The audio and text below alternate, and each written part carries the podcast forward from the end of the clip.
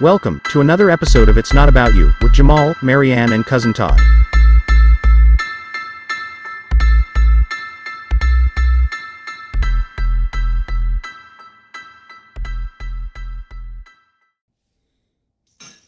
And ladies and gentlemen, welcome to another edition of It's Not About You with myself, Jamal Harrington. With me is my lovely co-host, Marianne Riley. And also with us, our okay.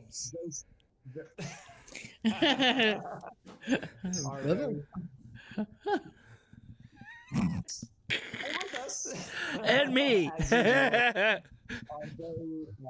very special, and I don't mean special like the Olympics, but our very great tech guy, our other co-host, Cousin Todd.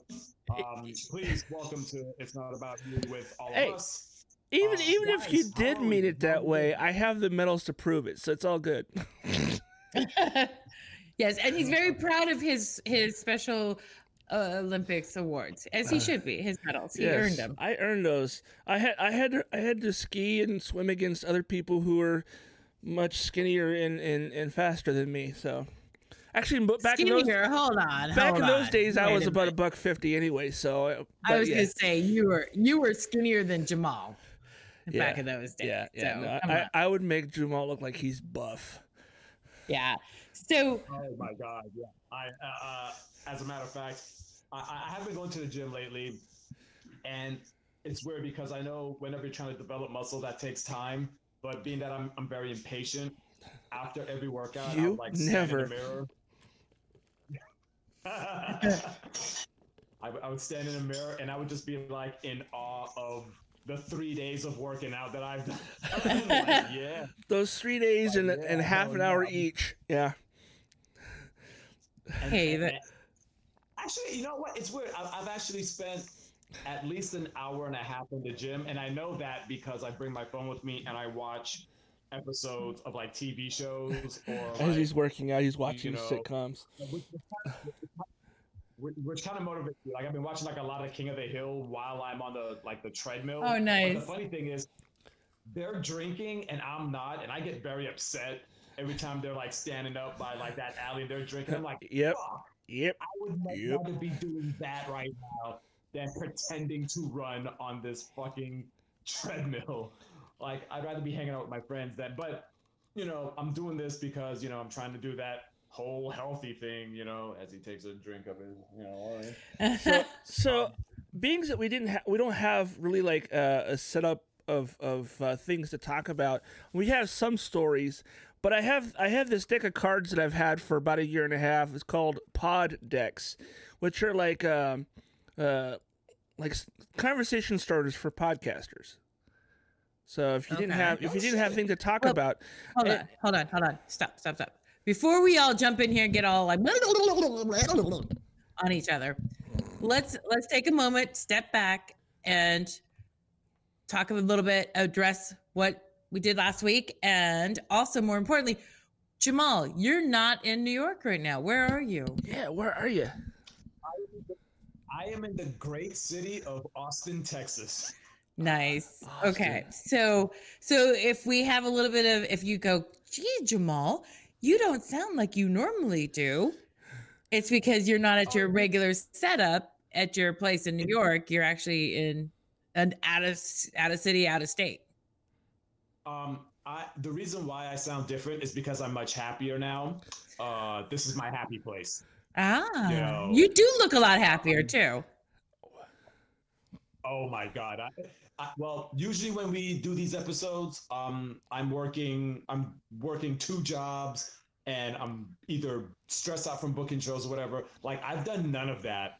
And now it's like, I've just been like hanging out with high school buddies and comic friends from, actually comic friends who moved down here from the Seattle area. Yeah. I was going to say, I saw a picture of you with Dan Farley and Yolaloo.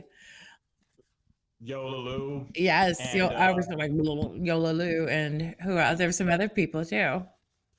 One of my good friends, a kid was with us that night, and then the feature act, one of the comedians, Lando Shepherd, was with us, and of course, another buddy of mine from high school.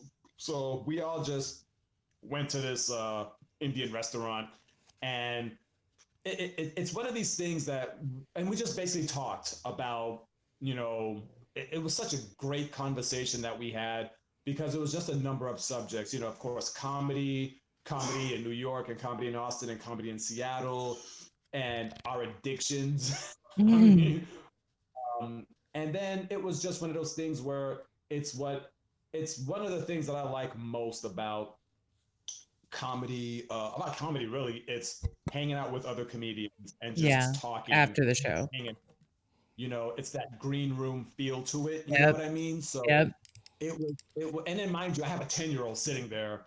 And then the funny thing is, we're driving, and he's just like, "Wow, you guys go through all of this," and I'm like, "If you didn't take anything from that conversation, which we did, I was just like, just do that. Stay in school, like." Yeah.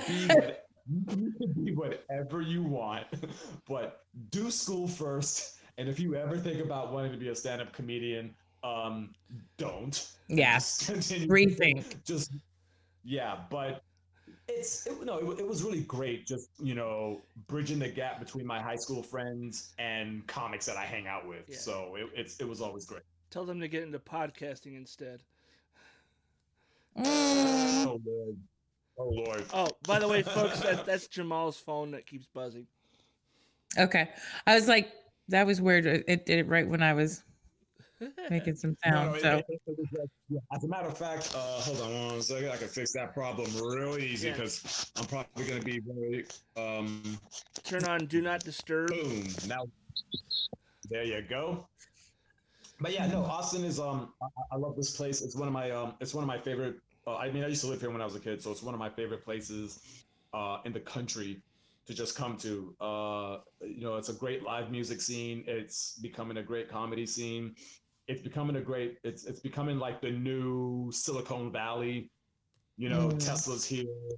Of course, Google is here, and a lot more. It seems like a lot more things are going to be happening, but and the food is amazing. So it's I've just been stuffing myself with tacos, quesadilla, anything Mexican, it's going in here. Oh God, yeah. You know, and I'm not talking about like, you know, oh, we're in Kentucky and there's a Mexican restaurant here. I'm like, no, we are like Mexicanville, you know, like real Mexicans. Yes. Kitchen, you know what I'm saying? Real food where they don't speak any English, but they know how to cook their ass off. Exactly that. And the less English you speak, the much better the food is. So. Oh, yep. Like you just point to a picture on the wall, like, oh, that looks good. And I remember I did that. There was a place in Yakima that I went, or actually it was like kind of Tri-Cities area, and I found a little hole in the wall Mexican restaurant. Like literally, it was a hole in the wall, and I went in and I was trying to communicate with the grandma and the mom. And they finally looked at their kid, who was about 10, and he got this panic look on his face. And he looked at me, and you could tell the expression on his face was, "Don't look at me, I'm flunking English." You know, and we're trying to communicate what I wanted to eat. And I pointed at a picture at a wall, and I said, "This, no tomatoes, this." And it was freaking amazing. I don't know what it was, but it was so good.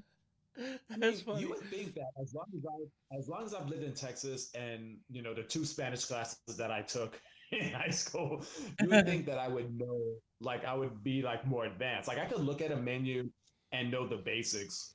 We went to this flea market the other day, and it was straight up Mexican flea market. Like I think the darkest person that was there was me. And we go and we order food, and I'm like, okay, I know I want a taco. Or a burrito, actually, and I'm talking to the guy behind the counter, and I'm like, I want a burrito, and I'm like, with chorizo, and then he said some stuff that sounded like more advanced than I knew, and I'm just like, shit. I'm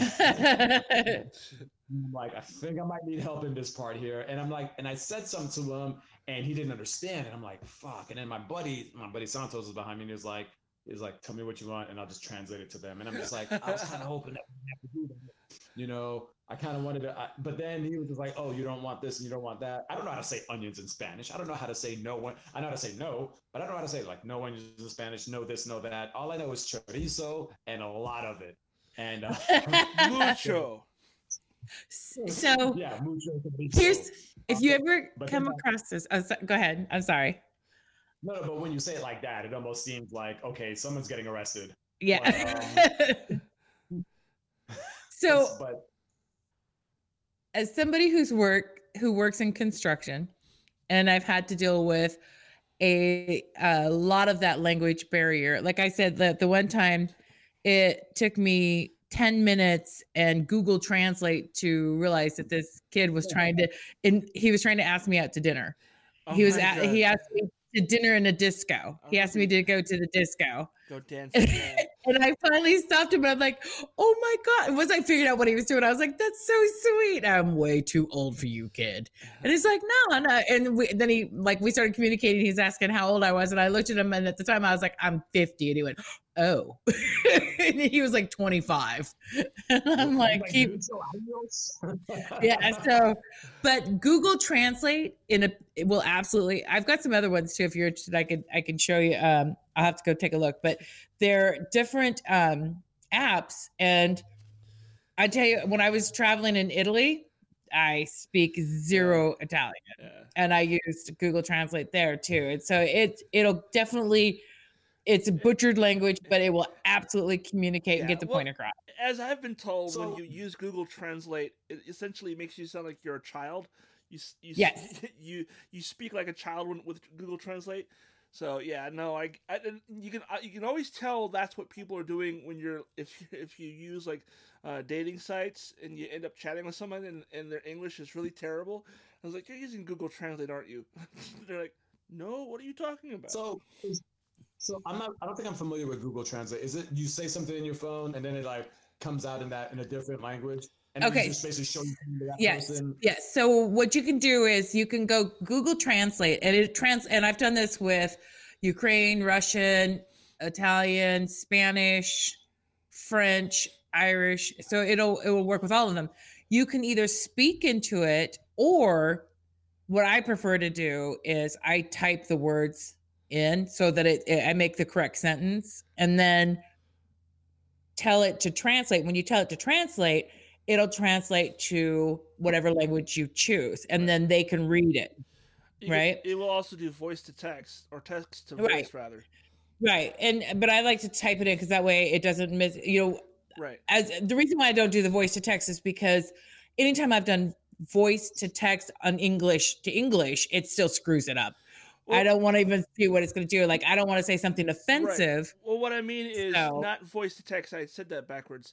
You type in what you want it to say, and then you have it translate to Spanish or whatever, and then you tell Google to say out loud what it is, and then it will say it in that language. Oh, okay. Yeah. Or you could just it works really well.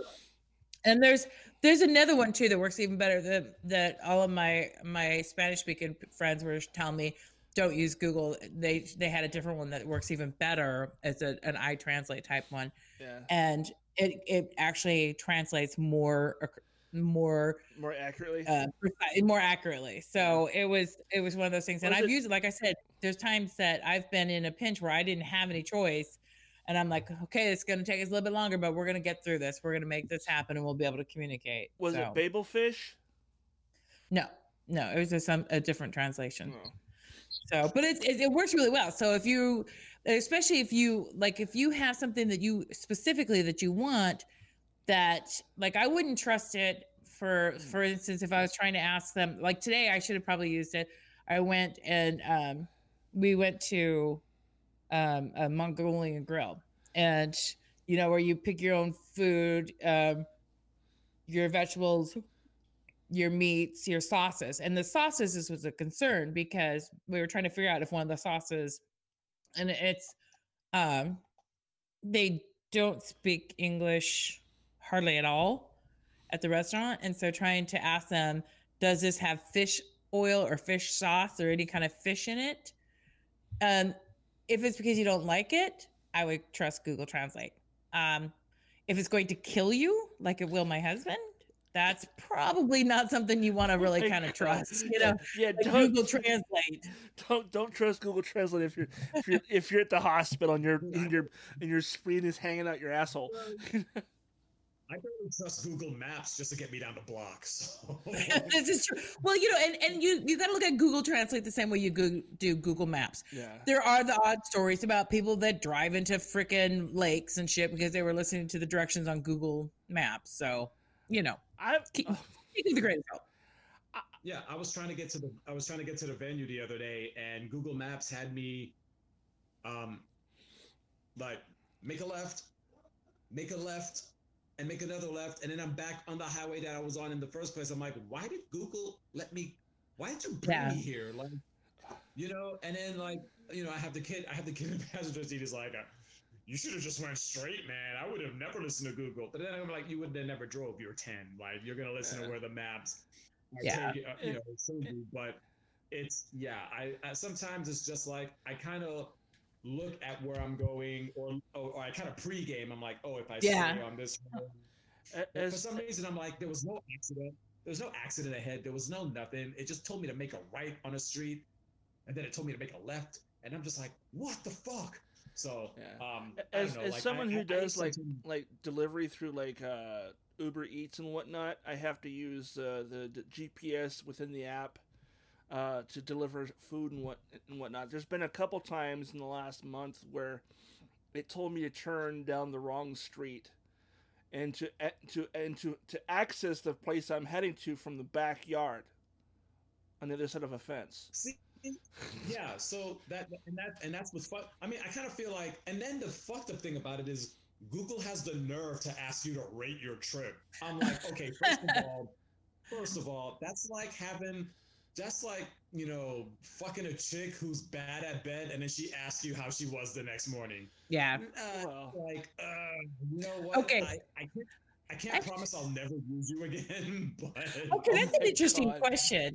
That's an interesting question, Jamal. I just need to know: has any female ever the next day or afterwards asked you if she was any good? Yes. What? And I will say this: only once.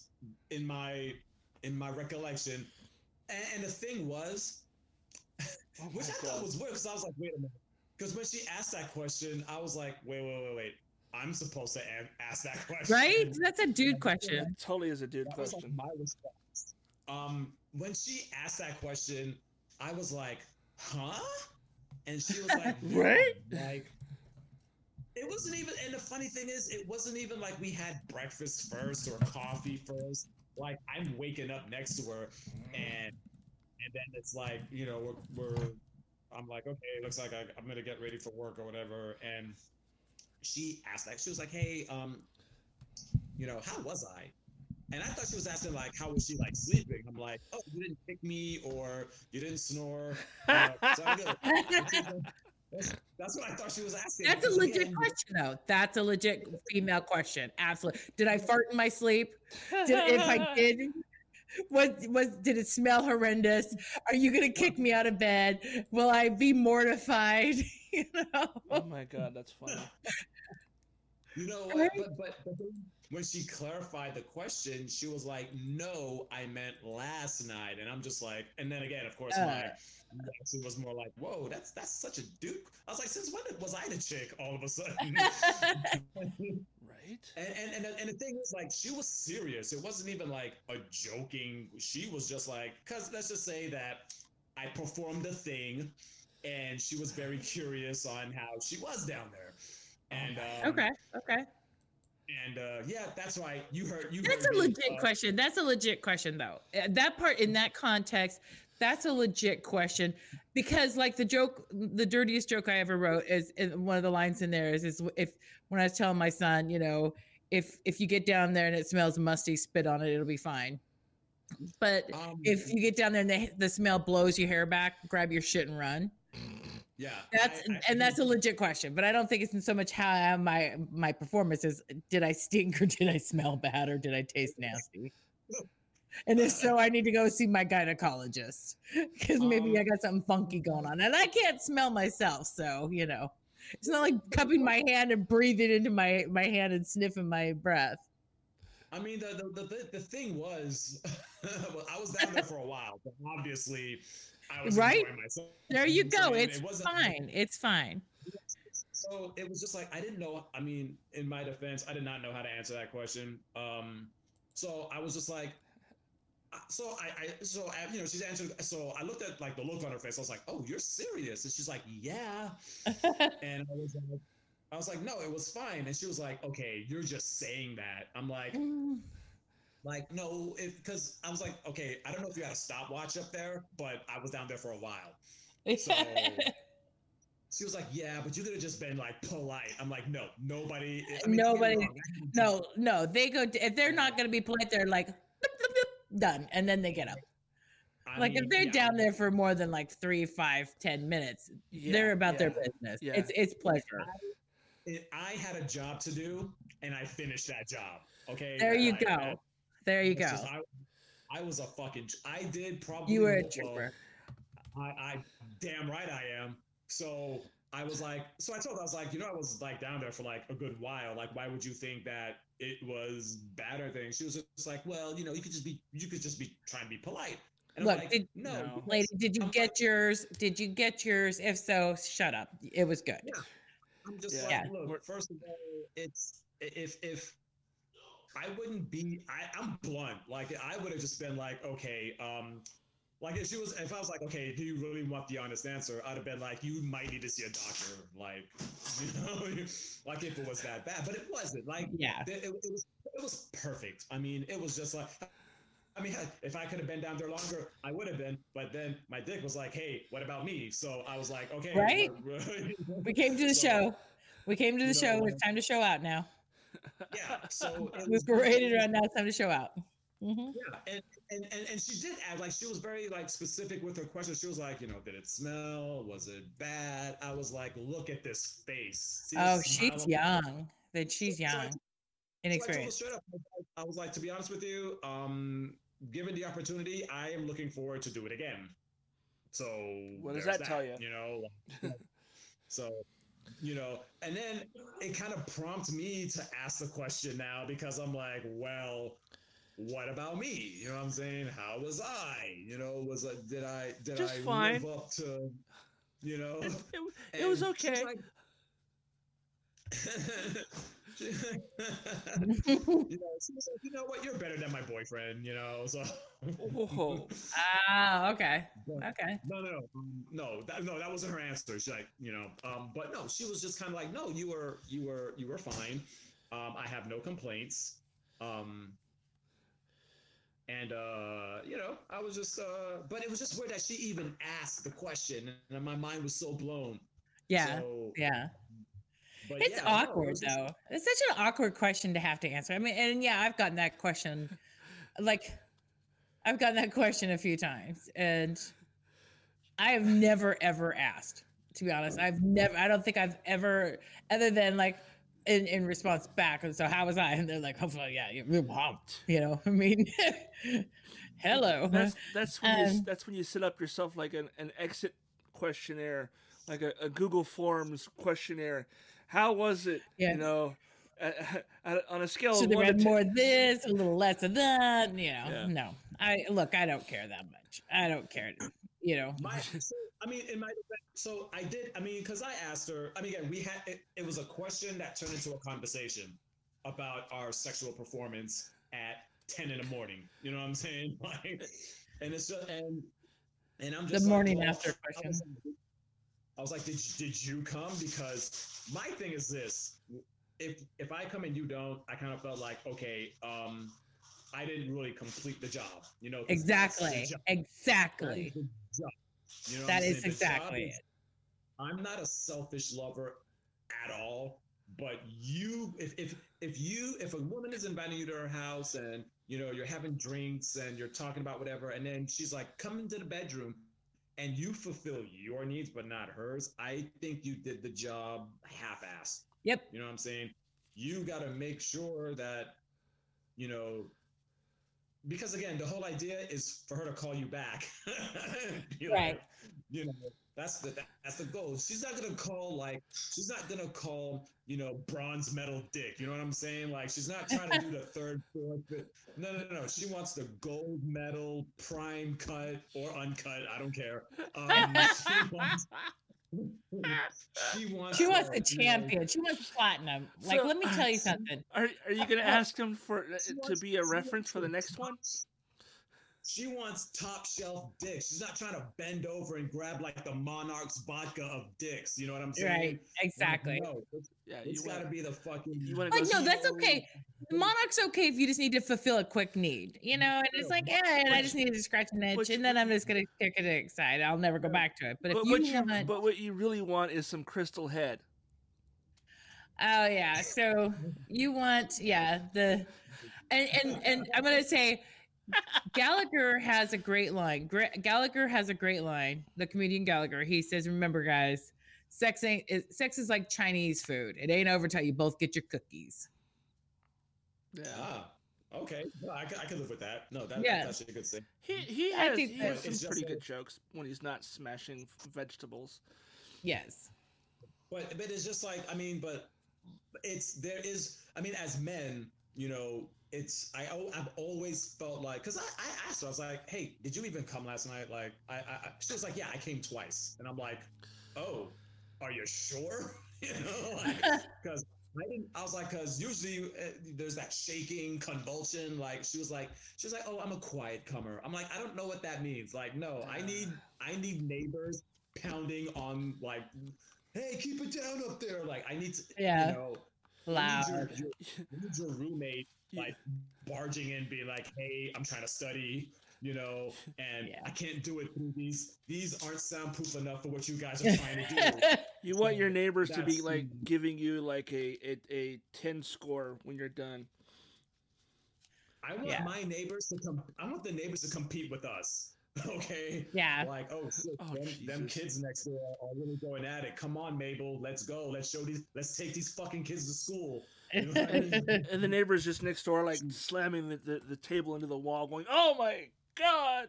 Yeah. I want their headboards crashing into our fucking room, and then it turns into like this unexpected orgy all of a sudden. Yeah. Where we're just like, oh, okay, now we got something going on here. You know what I mean?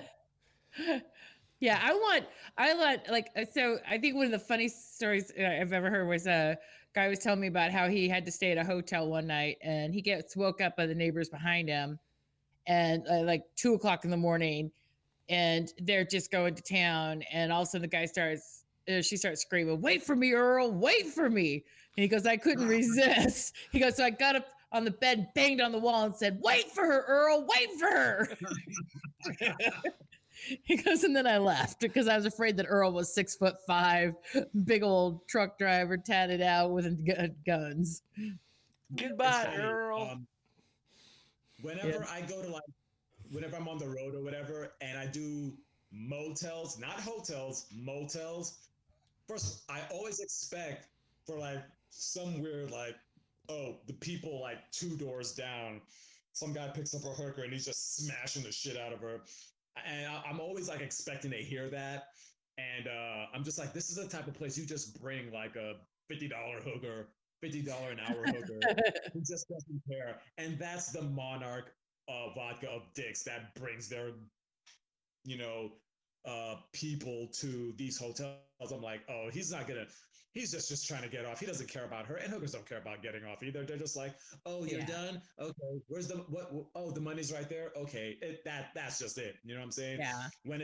When somebody, and again, like, God bless the women who are willing to let guys like me, you know, have that night. You know what I'm saying? Like, I'm just like, wow. Like, sometimes I'm just like, wow, she must really need this. You know what I'm saying? If it's me, you know what I'm saying?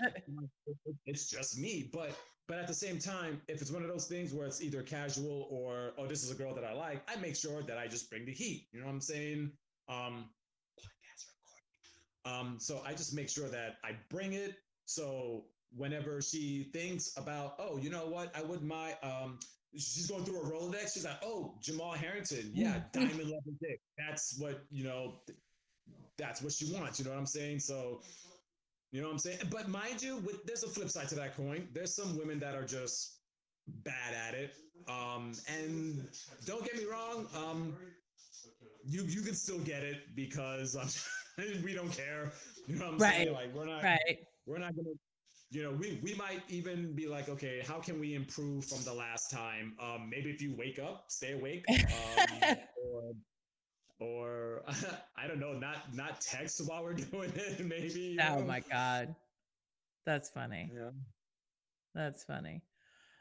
Oh my gosh, I wish Todd was here. I wanted to. This was a great segue into one of the stories I wanted to talk about. Because this one, this story, the whole. The title of it caught my attention. Dozens of camels ejected from annual Saudi Arabia beauty contest over Botox injections. Okay. I'm sorry, Jamal. For those who didn't see, Jamal was mid. The wine was about to hit his tongue, and he stopped and pulled back and said, "What?" Yes, camels were. It was a beauty contest in Saudi Arabia, and they were giving them Botox injections and other artificial touch-ups. In the state ran Saudi press agency reported on Wednesday with over 40 camels were disqualified from the annual pageant. This is an annual pageant that is popular. King Abdul Camel Festival, which kicked off earlier this month, invites the breeders of the most beautiful camels to compete for some $66 million in prize money. Let me repeat that. $66 million in prize money. Botox injections, facelifts, and other cosmetic alterations to make the camels more attractive are strictly prohibited. Jurors decide the winner based on the shape of the camel's head, necks, humps, dress, and posture. Well, I mean, it can't be all for that. It's probably also for the 6 head classes too, right? You know, and you know what? I read through this article. And they're showing their prize camels as they're walking them around. And I'm thinking, isn't this the country where you can't look at a woman's face because it has to be completely veiled? So you get to see her eyes and nothing else, right? From head to toe, she's covered. But so I don't know how I want to take this as a female. Like, well, maybe they're saving the women. They're not giving the women Botox and facelifts. And they're just saving it for the camels. Jamal, jump in. So my thing is this, ladies and gentlemen, be prepared to see camels in the Miss Universe pageants. See a bunch of rejected camels. You're gonna be like, and what country are you from? And all they're gonna do is just spit in your face with their pretty faces. You know what? That is hilarious. I'm like, I don't know. It's like, are you going to fuck the camels afterwards? Like, right? That's what made me wonder. Like, why do you need your camels to be beautiful? Why would you put Botox in these? I mean, first of all, camels are a very beautiful animal, as they are. You know what I'm saying? They're very beautiful animals. Sure. Male or female. I don't care. But that is fucking wild because it's just like, what do you do? I mean, now that they're rejected, what do you do now? Like, do you just like, I failed you and you just kill them and sell them for meat? Or I don't know. Do you bring them to like the preteen beauty pageants and just put them up and hope that some American is going to be like, wow, that is a very hot 9-year-old and try to fuck that camel? You know what I'm saying? Right. You know, but I don't, that's just wild.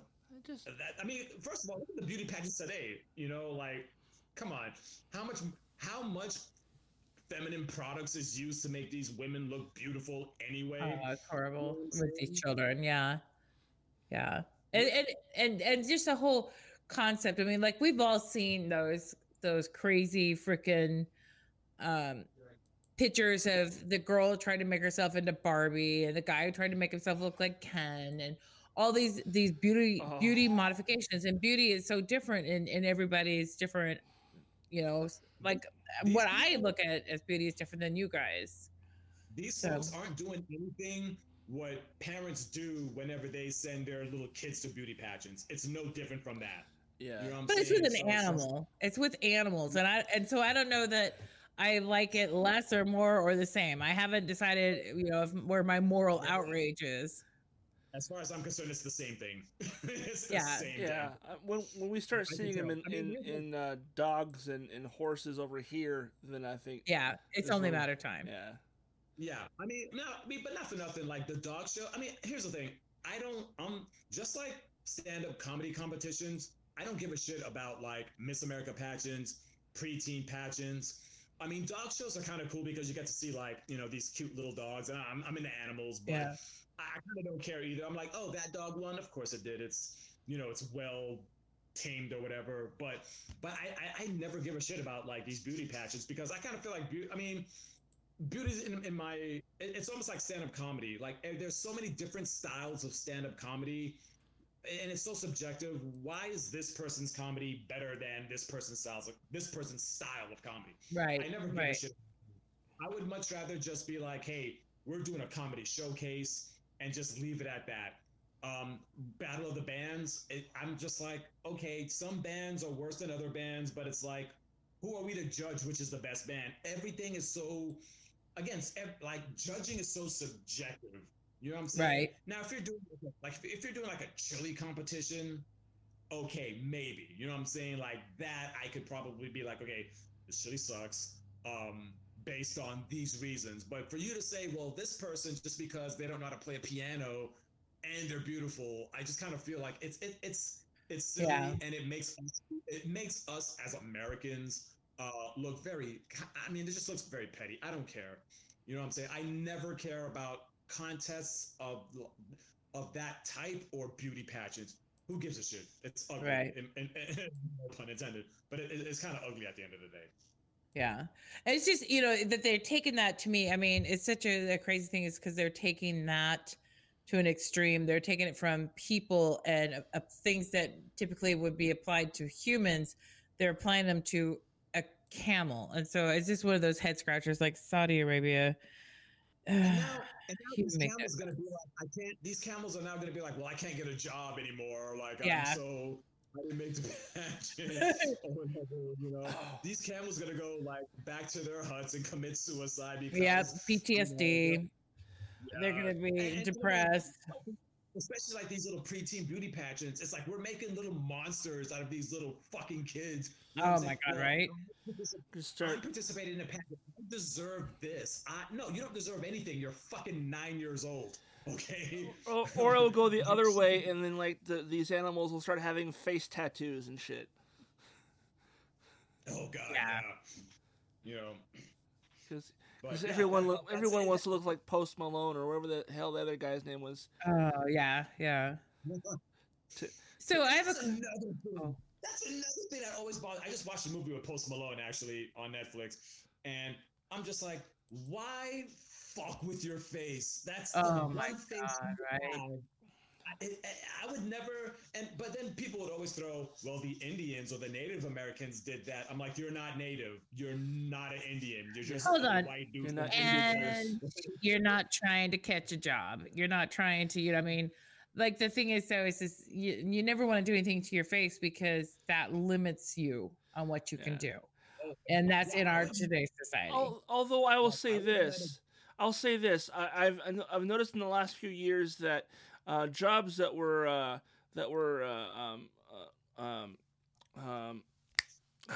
restricted. No, union. That's the word I was looking for. A union job. Right. Union jobs. You had to be clean cut usually. Like for example, like working in grocery. Grocery union. You couldn't have your hair longer than your collar. You had to be clean shaven. You could only have a mustache if you're a guy. Well, I'm assuming women too, but now that was back when I worked in that industry. Yeah. Today, you go to the grocery store and you see like tattoos on their arms, not covered up. You see facial hair. They got full beards. Blue hair, green hair, purple hair. Yeah. I'm not anti-tattoos at all. Don't get me wrong. Like I know lawyers that have tattoos.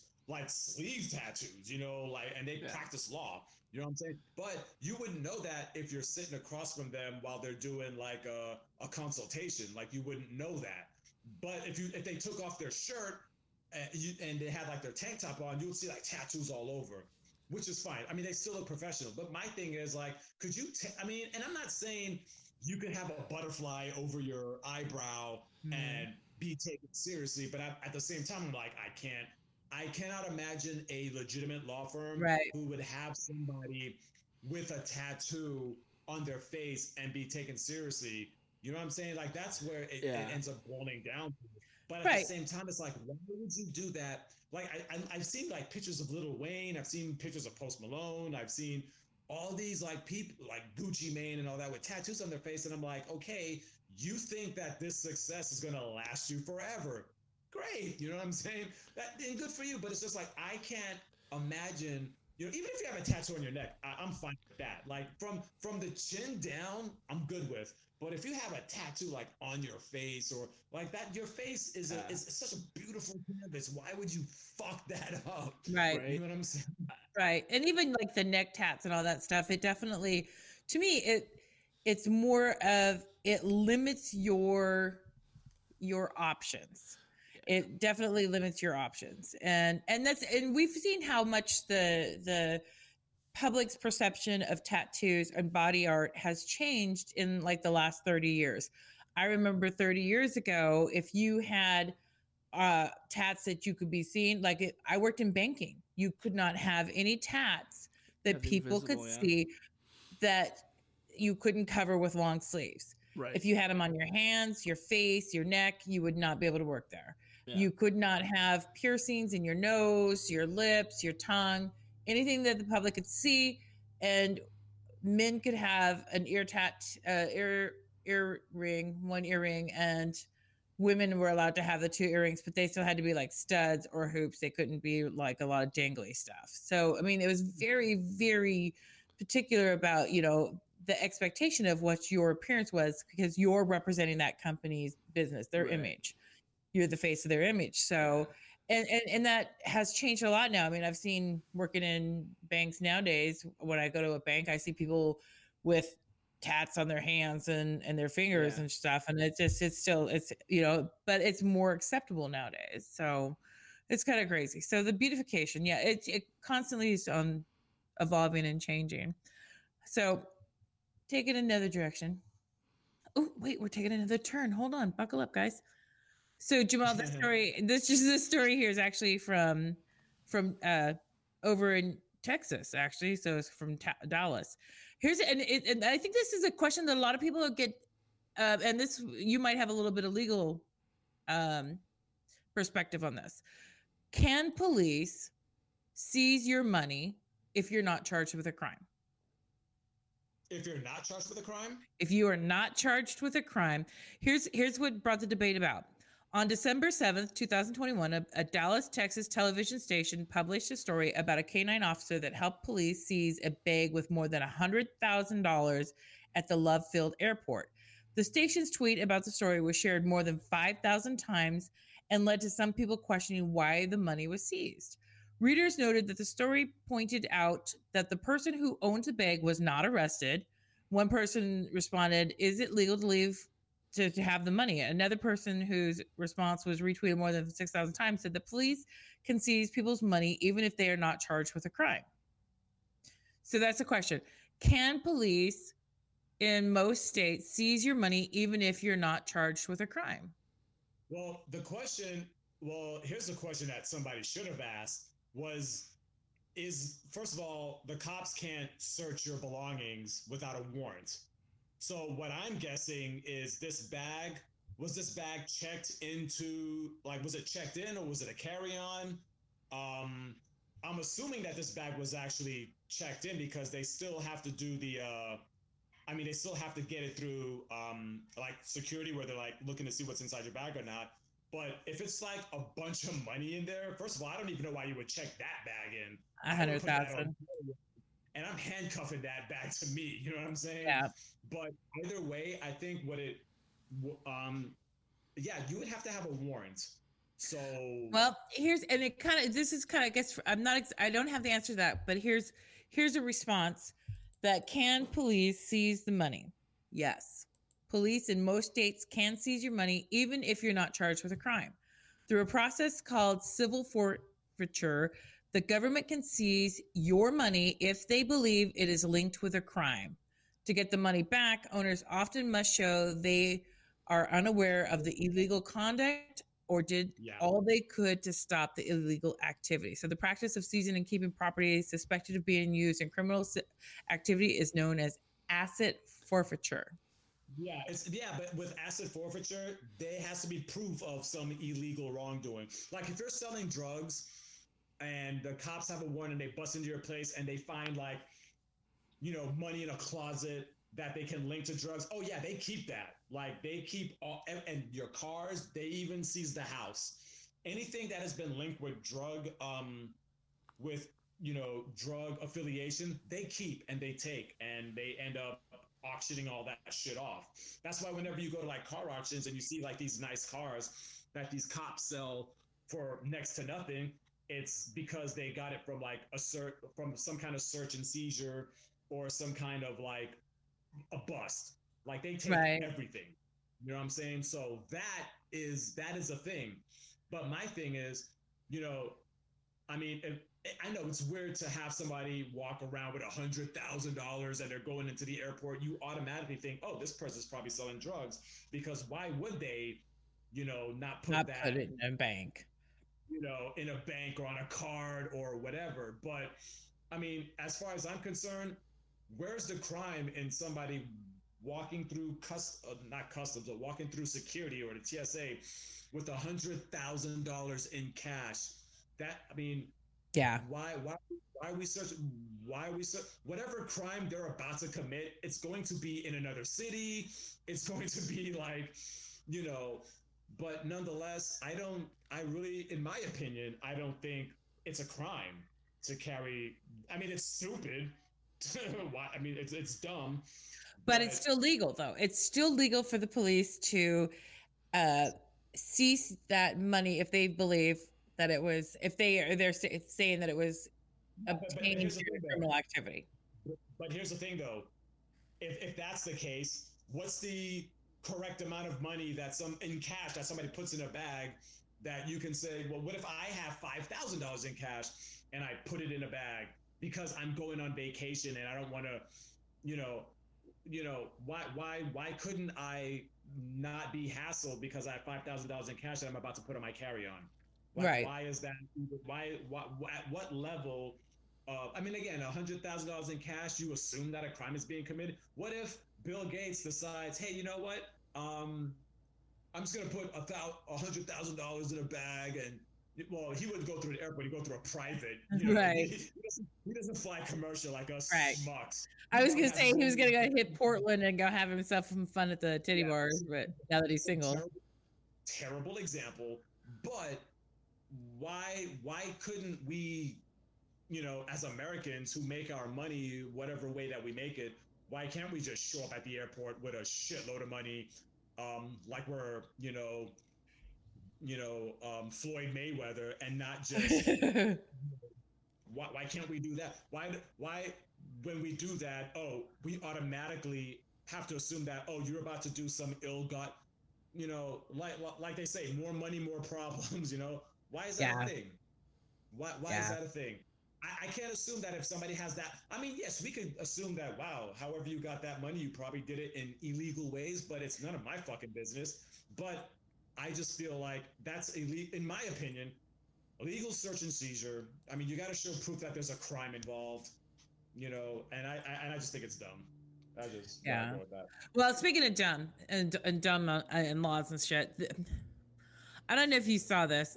So for our people who are in Washington State, and I have a feeling that this is going to be, Washington's going to be the model state on doing this. And I'm so pissed off about this as somebody who likes to eat out and actually does eat out on a regular basis because my day job has me going all over the place that I don't necessarily have an opportunity to take a lunch with me. Blah, blah, blah, long way to get there. our new law in Washington State as of January 1st, 2022, that you will have to ask for plastic utensils and straws when going to Washington State restaurants. So under the new law, customers must request the condiments, straws, and utilities with their food orders at the restaurant or bring their own reusable ones. It is the new law. So it's one more thing you have to remember to ask for. No tomatoes and utensils, please. Well, and I... Go ahead, Joel.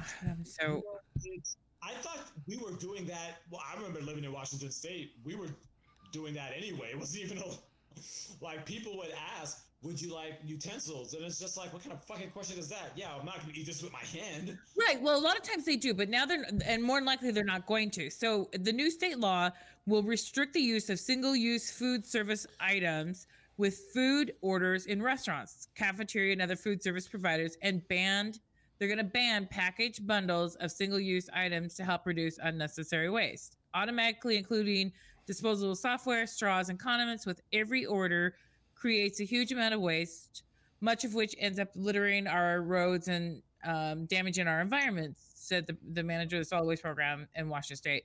And according to the upstream report, about 1 trillion single-use food service products are disposed or littered each year in the United States. So single-use items covered by the new requirement include the following: plastic utensils such as knives, forks, spoons, and chopsticks, cocktail picks, splash sticks, and straws, the stirrers, straws, condiment packs, sachets, or sauce cups, cold cup lids, except those provided at the drive-through windows or events with over 2,500 people. And they're kind of like piggybacking. This is off the plastic bag ban that went into effect in October of this year. So I kind of feel like this doesn't make sense because thank you. If people are still going to ask for these items, then throw them away or whatever, I don't see where what's the point? Like, right. It doesn't matter if the same amount of people is like, hey, we're going to, if you know, everyone's going to always ask for a spoon or a fork or any kind of utensils. So the fact that you're like, you have to ask, I don't think it matters because that's not going to change the number of waste that they're trying to decline on. No, I just don't. I don't see it. It's not an argument. I actually think it might be because there's probably people out there that don't even use the utensils when they get them. They just end up throwing them away. But it's not just the utensils. It's now also straws and condiments. So, well, like, that's already been a thing, though. That's already been a thing. The straws. Yeah, that's kind of a newer thing that they're doing where they're getting rid of the plastic straws. I mean, it's getting, you know, it's like they're now finding more ways to get. I'm keep in mind, I'm still pissed off about the plastic bag thing, right? Because I refuse. I literally will fill up my entire fucking grocery cart and go, when I get to the cash register, go, son of a bitch, I forgot I have to pay for fucking bags. And I'm at this point, I'm like, I have refused to pay. Load that. And they look at me and they go, how many bags do you want? I said, I don't want any bags, but load that shit right back up into my shopping cart, because I've at least been smart enough. I've been smart enough to put a bunch of reusable plastic bags that I've already freaking paid for. Mind you, I've already paid for those stupid things, 8 cents a bag. Well, 8 cents a bag isn't that much, right? The fuck it isn't. When you talk about 1,000 bags, let me tell you something. 1,000 bags, you start adding shit up, right? And I know that it's 1,000 because I have lawn and leaf bags that I've literally had in a closet. Jamal, the downstairs closet that was outside from the back. If you'd have opened that closet, you would have been attacked by plastic bags, because that son of a bitch was full of plastic bags because I refused to get rid of them. But I keep it in my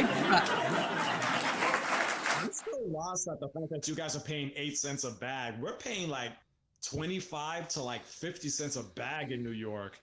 And I got a bunch of those times whenever I'm on the random going to a grocery store. I'm like, fuck, I don't have any more bags. Well, looks like I'm about to have two more. So it's like. But you guys don't drive either, right? So, I mean, like for the most part, you're not driving. If you didn't bring it with you and you have to run to go after work to go grab something, you're screwed. You can't just load that shit back in the grocery cart like I do and roll it out to the truck. Or I don't know. I'm not saying. What I started doing now is I keep some bags, like at least 3 of those bags in my backpack. And if I go to work, you know, I'll leave some at work. So if I decide that, hey, you know what, I want, you know, if I'm like, hey, I'm just gonna go grab something from the grocery store, I'll always have them with me. So right. And I pack, like, you know, I go grocery shopping, I fill it with two bags at least, because that's as much as I can carry. Because again, I don't drive, so right. That's like the that's what I do, because it's just like I with the bags that I have at my place now, I have so many bags. And then I do the math in my head. I'm like, shit, the amount of bags that I bought, I could have done another set of groceries and saved me some money. Right? Yeah, it's a lot. And this is, like I said, I am thrifty this way. So I literally will roll that shit. And we're in Seattle, so it's pouring down rain. And I am rolling that shopping cart right out to my truck, pulling the shit out of my compartments, and loading I'm begging my own groceries out in the parking lot, because I am not paying the extra money. I refuse. I've already paid the money for these grocery bags, damn it. A lot of times what I do, if I forgot to bring my bags with me, because I usually have them in my vehicle, and I get out and I go into the store. And a lot of times I'm not even planning on buying anything. I'm going in to grab one thing, and I don't need a bag for one item. So I end up coming out with a cart full of stuff. Sometimes what I'll do is how many bags did you purchase? 0. And I have like 6 bags. Right. Exactly. Oh, I see what you're saying. Yeah. This is where I think somebody's quoted, I'm just saying, I'm not saying I'm going to steal, but I'm going to say right now, if I'm having to ring up my own shit at the Walmart, things may not get rung up. And that would be those bags. Oh yeah. That was, I remember who said that. That was Romeo. Okay. Like I was trying to like not dime him out. Oh, I totally will. I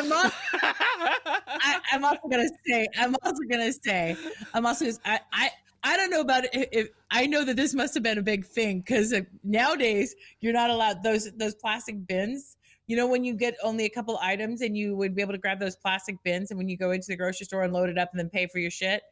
I just know that nowadays you are not allowed to leave the store with those bins. I'm just saying, because you know, some of them may have ended up in some people's trucks. And they're like, this is awesome. The hand basket thing. Yeah, the handheld baskets, you know, with the little two. Those things are convenient as hell. You just run out to your truck and throw that shit from that's easier to take things to put into a basket from your shopping cart straight into a basket that's already in your truck or your car or you're in your trunk or wherever you leave it, you know. I think that the question was, sir, would you like to buy a bag? Buy a bag? Hell, why do I need a bag when I got this handy car? This plastic basket you gave me. We'll bring it back. I've actually known someone who actually took one of those things home. I've known other people who've taken those home. It's like, if I'm going to have to pay $8.08 for a bag, I'm taking this instead. That's right. I'm not saying that I would steal, because everybody who knows me knows that I am honest to a fault, and seriously to a fault. But I'm not saying that I didn't turn a blind eye occasionally when a basket hit. I ain't paying 8 cents for a fucking paper bag that's gonna fall apart on the way from the store to my car because it's raining. Oh, and that's the other thing too. Like I have a little bit more leeway for these heavy duty reusable plastic bags at the Walmart. But when the Fred Meyers wants to charge me 8 cents for a freaking paper bag that's going to disintegrate in the fucking pouring down rain of Seattle. Right. Why the hell am I paying for 8 cents for shit that's going to end up spread all over my fucking car anyways? I'm just saying, I'm on a rant page now. It's gonna fall out from underneath you when you go to pick it up when you get home, and then you have to pick everything up. Exactly. So, I'm telling you. Did you guys see that viral video of the guy who like walked up to Joel Osteen or whatever the fuck his name is and said, you know you're a piece of shit, right? I did not see that, but I didn't get to watch the video yet. I did hear some murmurs about it, so tell me about it, because it sounded hilarious. Apparently, this guy was on his break at work when he did this. I found out like a couple days later, but apparently Joel Osteen was at a store of some sort, or maybe a restaurant, and this guy walks up and he's like doing a selfie with Joel Osteen. He's like, he goes, I'm here with Joel Osteen. You know you're a piece of shit, right? Right? Right? And he's looking at the camera, and he smiles and just walks away. Well, apparently, that guy, because he was at work on his break, he got fired for doing Where did that. He work? He didn't work for Joel Osteen, right? He didn't work for Joel. But let me pull up the story here. Because to me, well, let's preface it. So everybody heard about how... recently, I don't know, they were doing some remodeling, and when they were knocking out a wall or putting holes in a wall, they found a bunch of money in the wall at the church, right? Oh, I didn't hear that, no. Okay, so this is a mega church, right? Right, yeah. Jamal, did you hear that story? I did hear that, yeah. Yeah, so there was... I was like, wow, that's the most funniest looking insulation I've ever seen. It probably doesn't work very well either. You know, yeah, but... And there I don't remember how much was in there. It was quite a large amount of money, though. It wasn't like a few. He had the entire maybe 10 years worth of offerings in there. It was a lot. It was a lot of money, and I'm just like, wow. Wait, I mean, first of all, he's a piece of shit anyway. But are we really that surprised that he's got money, you know, stashed away? Well, you know what though? It's like, come on. See, that's one of the issues that I have with organized religion. I say organized religion because anytime you have humans involved, you have people involved, there's always a chance for corruption. And yeah. Power corrupts, absolute power corrupts absolutely. There's a reason why there's that saying. And when you're talking about money, and this is why a lot of people are arguing that churches should be taxed, because you have... Those tithings were supposed to go to help the community. Right. They have specific things that the reason why they're not taxed is because that money is charitable, that the church is not a stopping ground. It's not a stopping point for that money. It's a throughfare. The money comes to them and it's supposed to go out to the community to help the community, people in need, get clothing, food, shelter, things absolutely necessary that they don't have, or during a catastrophe or a natural disaster. That's where that money is supposed to go. Wow. That right there is in theory. There are some churches and organized religion that actually do that. I know that for a fact because, you know, I've had this, I know some pastors and I know some deacons who actually, and they tell me, they're just like, hey man, you know, this is what we're doing for our community. And I see it, and you know, they especially during the pandemic, you would see lines of people standing in front of churches because churches are trying their best to, we have clothing drives, we have food drives, people donate money, bring food or whatever. But here's the thing though, I've actually sat and watched a few of Joel Osteen's sermons. Okay, sermons. Don't get me wrong. And don't get me wrong, is he a great speaker? Yes, he is. He knows. But what I look at is the people that come to his congregation. They look like very well-to-doers. You know, very not in our tax bracket, but they show. Wow, he wants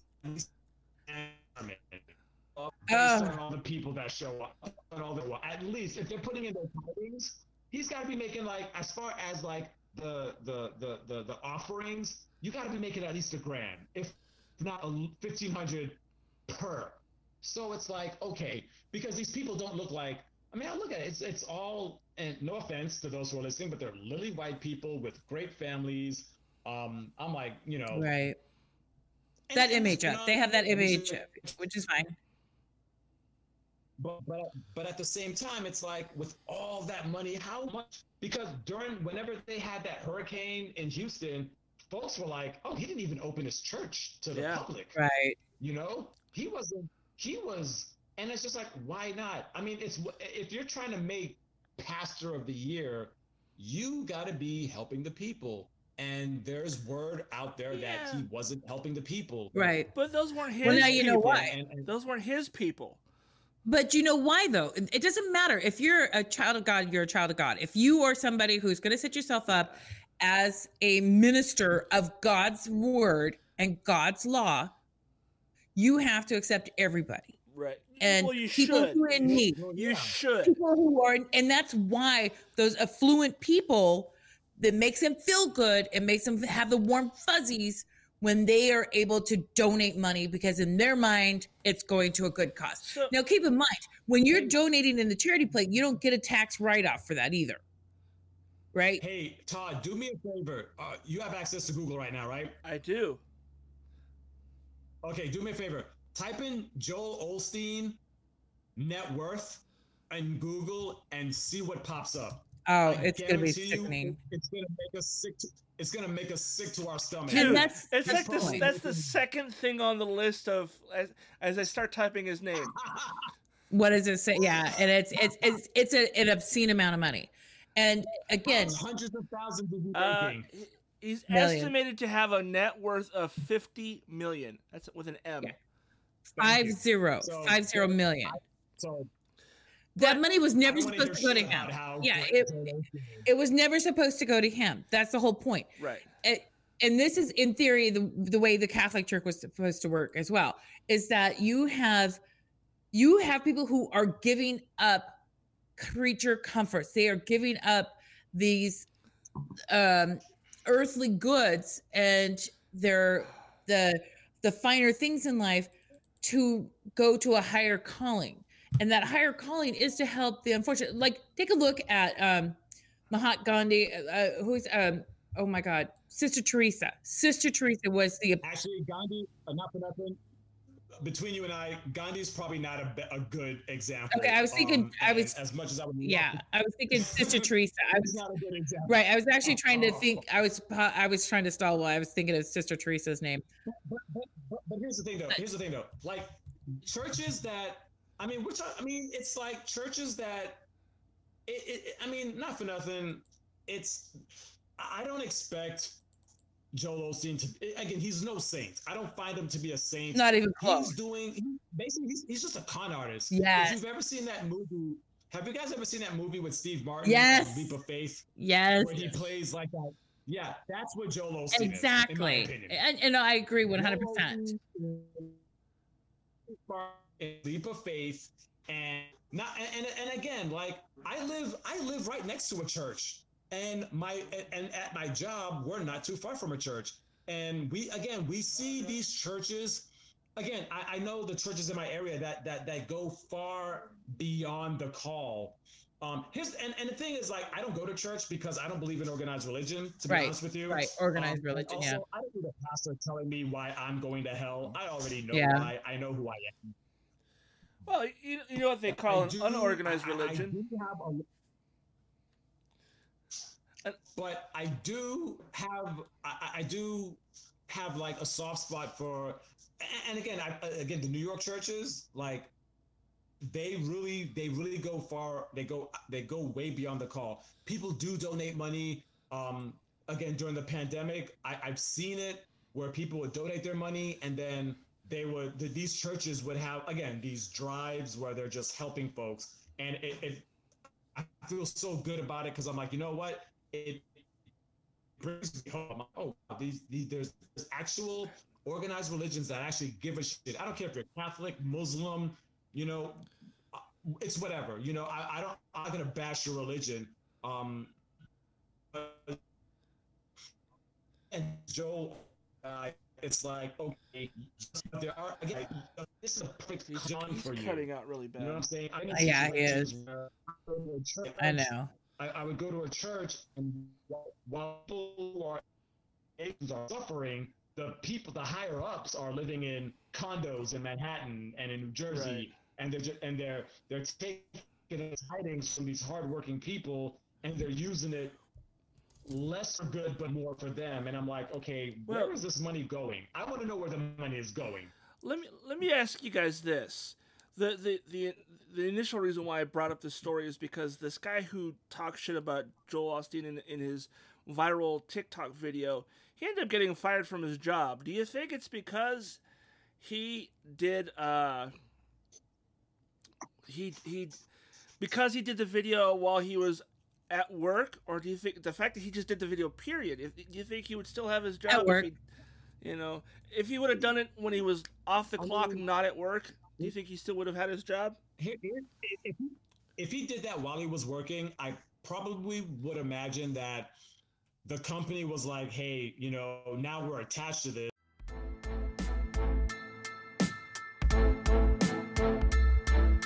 Thanks for tuning into another episode of It's Not About You with Jamal, Marianne, and Cousin Todd.